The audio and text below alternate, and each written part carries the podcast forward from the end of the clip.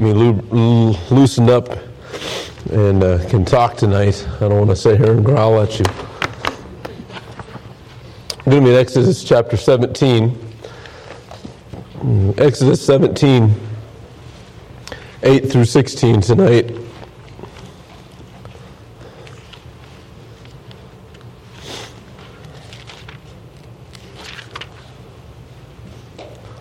The last half of this chapter. This is an iconic story. As, as I look at the travels of Moses and, and in his life, this one has always kind of stood out to me. I know um, I may be saying that all the time. So many things in Moses' life were, were pretty epic as you consider what he went through, uh, what he got to see, what God did in his life. But um, this is, last week we had such a perfect picture of Christ in the rock um, that the water came out of. This week we have a great illustration of prayer, and I, I titled this Holding Up His Hands. Holding up His Hands. We see obedience to the Lord in this passage. Um, we see the power of God. Um, and this is, a, as I said, just such a great illustration of prayer. And that's what I want to focus on tonight is the aspect of prayer. Let's go ahead and read the passage, and we'll have a word of prayer. So they just they just got the water out of the rock. Um, God blessed them with that. And then verse 8 says, Then came Amalek and fought with Israel and Rephidim. And Moses said unto Joshua, Choose out men, choose us out men, and go out, fight with Amalek. Tomorrow I will stand on top of the hill with the rod of God in mine hand. So Joshua did as Moses had said to him and fought with Amalek. And Moses, Aaron, and Hur went up to the top of the hill. And it came to pass when Moses held up his hand that Israel prevailed, and when he let down his hand, Amalek prevailed. But Moses' hands were heavy, and they took a stone and put it under him, and he sat thereon. And Aaron and Hur stayed up his hands, the one on the one side and the other on the other side, and his hands were steady until the going down of the sun. And Joshua discomfited Amalek and his people with the edge of the sword. And the Lord said unto Moses, Write this for a memorial in a book and rehearse it in the ears of Joshua, for I will utter out of the rem- I will utterly put out the remembrance of Amalek from under heaven. And Moses built an altar and called the name of it Jehovah Nisa, Nisi. And he said, Because the Lord hath sworn that the Lord will have war with Amalek from generation to generation. Uh, let's have a word of prayer. Father, thank you uh, for our time tonight uh, to, together around your word. And Lord, as we look at the aspect of prayer, just increase our faith. Lord, I know uh, if I ask for raised hands, each one of us would say we believe in, in the power of prayer. Uh, Lord, I, I know in my own life many times I don't live that way, I don't pray that way. Lord, help us help our faith to grow. Lord, that we would be true warriors uh, of prayer. Thank you, Lord, for your mercy and grace in our lives. In Christ's name we pray, amen. So we see this, this uh, is such an interesting story to me. Uh, and I remember w- listening to this as a little kid and, and uh, thinking how cool it would have been to be Joshua, but then how cool would it have been to be Aaron or Hur and be the ones holding up his arms, be a part of this, this, this battle that was going on and see the power of God as he, as he held up the rod of, of the Lord, this, this symbol of God's presence and power. Uh, the, the work that God was going to do, as long as it was up in the air, the battle was theirs. Naturally, as the day went on, you know, nobody can hold their arms up for very long. I think 10 minutes is, is a long time. Hold a rod in your hand and, and hold your arms out for 10 minutes. It, it gets tiring. Well, then they put a stone under and he sat down on it. And and I, and I see this picture of Moses and what a great thing it is, but I want to look at Aaron and Hur because they're the ones that, that stayed up the arms. And I heard when I was a child, and I still see the uh, illustration of it being us for those that are on the mission field. We hold up the arms of those that are working on foreign fields. And, and so I, I want to I want to think about that tonight a little bit. Now, I also think this. We hear of, the, of Moses getting tired and holding up the arms. But don't you think Aaron and Hur probably did too? Throughout the day, Moses is sitting down and they're holding those arms. Even if it's like this, it turns into work. This was an effort on their part. And many times we, we neglect to see the work that needs to be put in for prayer for our missionaries, for those who are serving the Lord full time.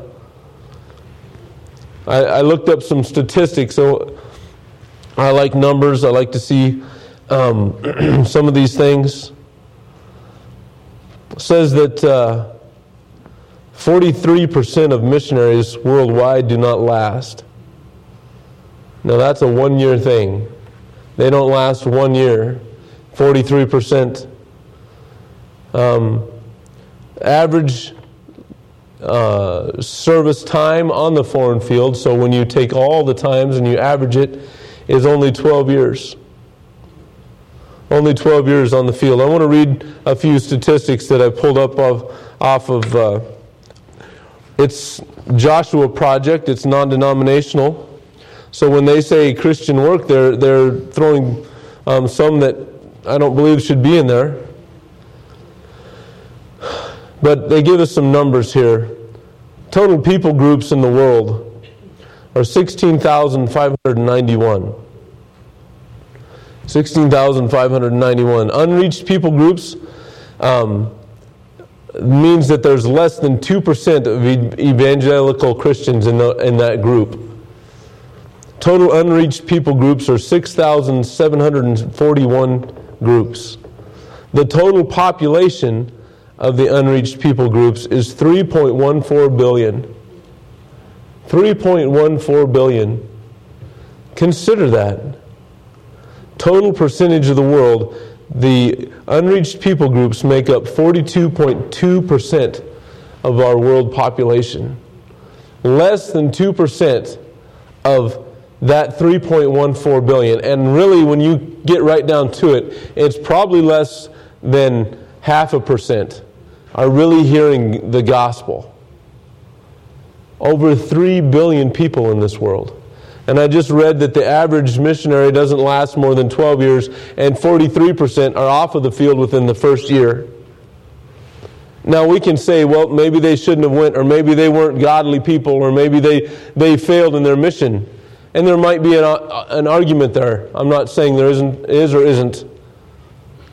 What I am saying is back here at home, churches are failing in that we're not holding up the arms. It's difficult there. It's different than it is here. There's so many other obstacles that you have to face. Listen to the, the um, newsletter that Matt just read, or the prayer letter from, from the Holmes. What an encouragement they are. God is doing a great work in the Ukraine people being saved, baptized, that, that group in the village. It's an amazing thing to hear what God is doing there. We better be praying for him. Daniel Holmes is the energizer bunny. He's the most he's one of the most energetic people I've ever been around. But he will get tired. He will get he will get beat down if we don't hold up his arms. Un, unevangelized people groups in this world, so it's greater than 2%. Um, but still the great majority of them are unsaved. Total unevangelized people groups are 2,792. That total population is 764 million. That percentage of the world is 11% of the world's population. So take the two. You got 53% of the world's population. Majority of them, the vast majority of them, have not heard the gospel reached people groups, that's uh, a majority Christian population. That's what they're going to say about America today. Total people groups are 7,058. 7, the population is 3.5 million. So, you look at that, we still have half of the world that has not been reached. Half of the world does not know the gospel. There's more about in here about the 1040 window. I'm not going to take the time to read it all tonight. We need to be faithful to pray. Our missionaries are needing us. Just like Moses, they're getting tired. They need somebody to hold up their arms and, and be willing to work at it, to put some effort into it. It's not, Lord, help the missionaries today. But take their prayer cards and be specific and listen and read the, the prayer letters and, and see what's going on in their lives and spend some time praying for them. Churches are closing every day in America. I don't know the statistics on that. I didn't take the time to look it up. But it is alarming how many are closing in America today. We are losing the battle here and have been for quite a while. America is going down the drains. Our morals have gone. We need prayer. We need to be on our knees right now. I just want to look at a few verses about prayer tonight and challenge us when it comes to all of these things, are we praying? I, I ask you to pray for me uh, all the time, please. I, like I said this morning, I know myself so much better than you do. And I know how Satan attacks me. Pray for one another, pray for me. But we need to be praying for our missionaries. Uh, Second Chronicles, I'm sure everyone here has heard this verse. excuse me, Second Chronicles chapter 7, verse 14.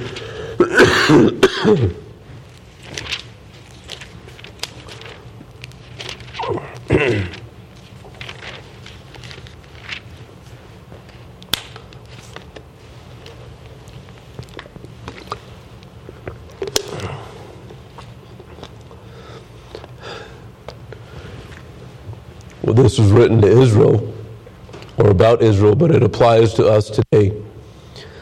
If my people, which are called by my name, shall humble themselves and pray and seek my face, turn from their wicked ways, then will I hear from heaven and will forgive their sin and will heal their land. There's, there's the prerequisites in this verse that we humble ourselves. Do we pray in humility? Seeking Him. He says, humble ourselves, pray, seek His face, and turn from our wicked ways. It was written to His people. That's not written to America. We, we take this and we want to throw it out on the general population. Well, the, this verse doesn't mean anything to the general population. They're not humbled. They're not seeking the Lord. They don't have a relationship with the Lord.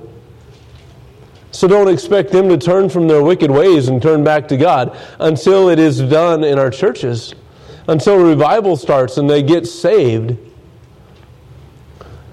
This is to my people, so it's those that are saved. We have to humble ourselves, pray and seek His face on a daily basis, moment by moment. The verse pray without ceasing is not, is not just a good little thought, it's a command. Walk with God. Be in fellowship with Him at all times. Humbly seeking His face. We need to see some prayer and humility. Jeremiah 29 13 says that it is to be with our whole heart. With our whole heart. and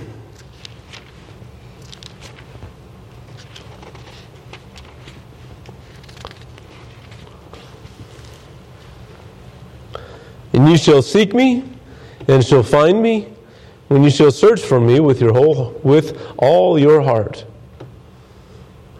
You're going to seek me, you're going to find me when you look for me with all of your heart.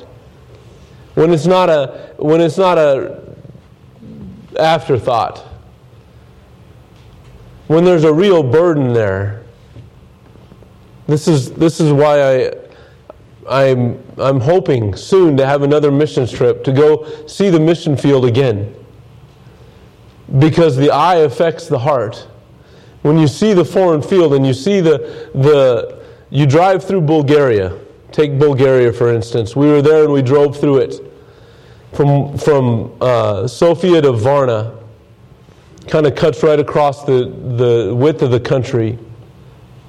And there's, there's just vast areas of land, villages and villages all through that area, with no churches, with no gospel witness. It affects you. You start seeking Him with, with more intensity, with more earnest effort, it starts to matter to you. We, we don't seek Him with our whole heart in the area of missions because most of the time it's an afterthought. It's not on the front of our mind. We're not burdened by it. Read the, read the letters out there and, and keep our mind, our focus on it. So we seek Him. So it matters that this, this 3.4 billion people that are without Him will cause us to seek Him, to, to go to Him and, and shed some tears for the lost. We need to be praying in humility. We need to be praying with, with the whole heart. Mark 11, excuse me, Mark chapter 11 is speaking of praying in faith.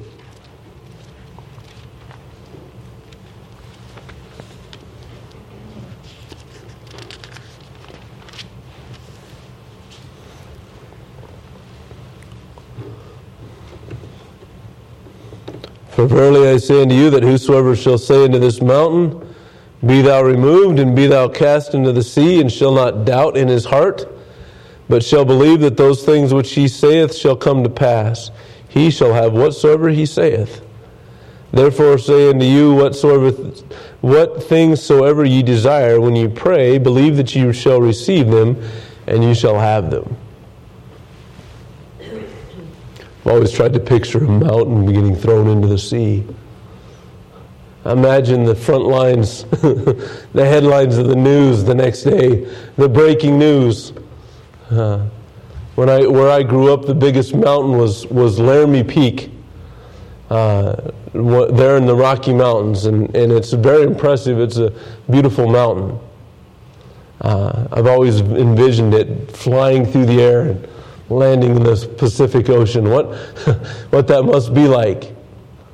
And I always think, well, that's never going to happen. That's never going to happen. That's always the thought that comes into my mind.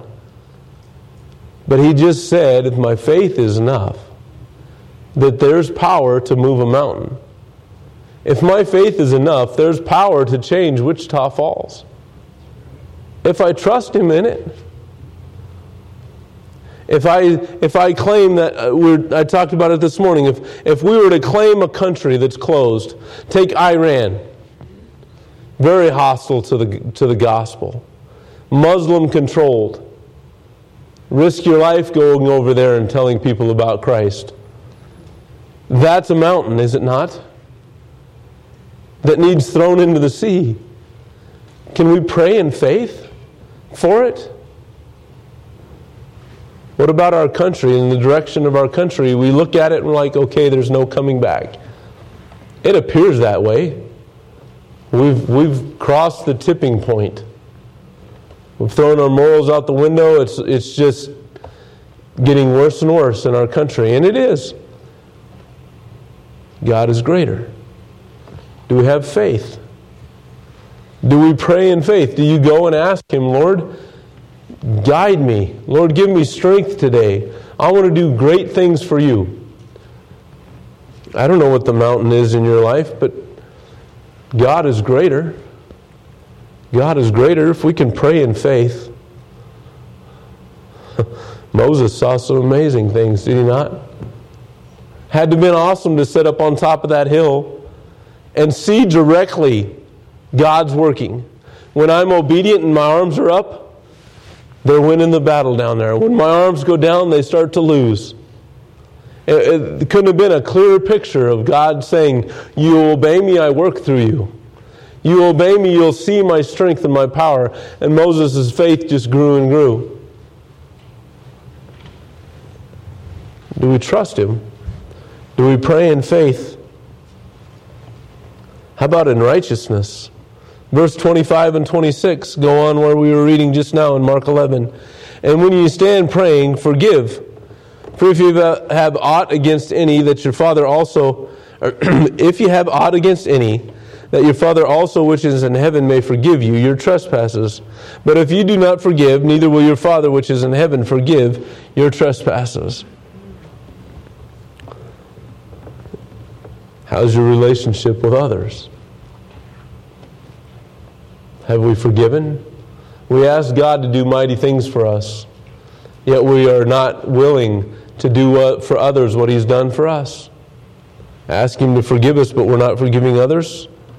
He says He's not going to listen. James chapter 5. James chapter 5, verse 16.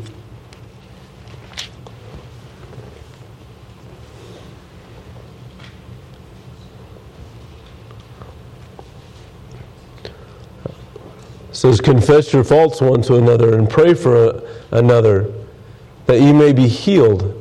The effectual, fervent prayer of a righteous man availeth much. The fervent prayer of a righteous man availeth much. I can pray, the Bible says, I need to pray in humility. I need to seek Him with my whole heart. I need to have faith. Also, must have a clean heart. Be living right if I regard iniquity in my heart, the Lord will not hear me, the Bible says. Well, I'm not going to give him something. If, I, if I'm not going to give up that sin, he's not going to hear me. Plain and simple. If I confess my sin, he's faithful and just to forgive, cleanse me from all unrighteousness. Then I can pray to him. We ask for God for many things, yet most of the time we, we're not going to him in righteousness. The effectual, fervent prayer of a righteous man uh, availeth much. there's no way to no way to measure that availeth much. The measure of that, how much that could be. He can work when I go to him in, in righteousness. How about an obedience? How about an obedience? 1 John chapter 3, verse 22. 322.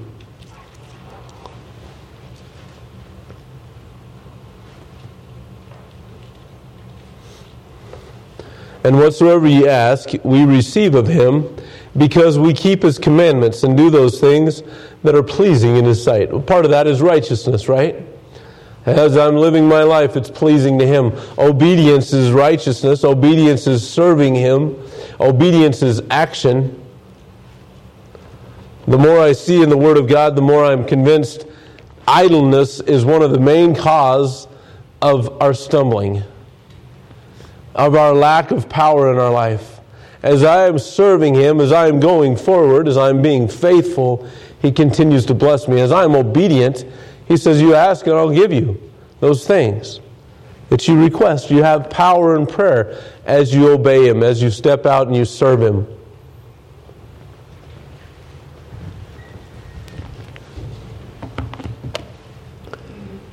Fifty-one percent of the world, according to the Joshua Project, have a very small number of Christians in them.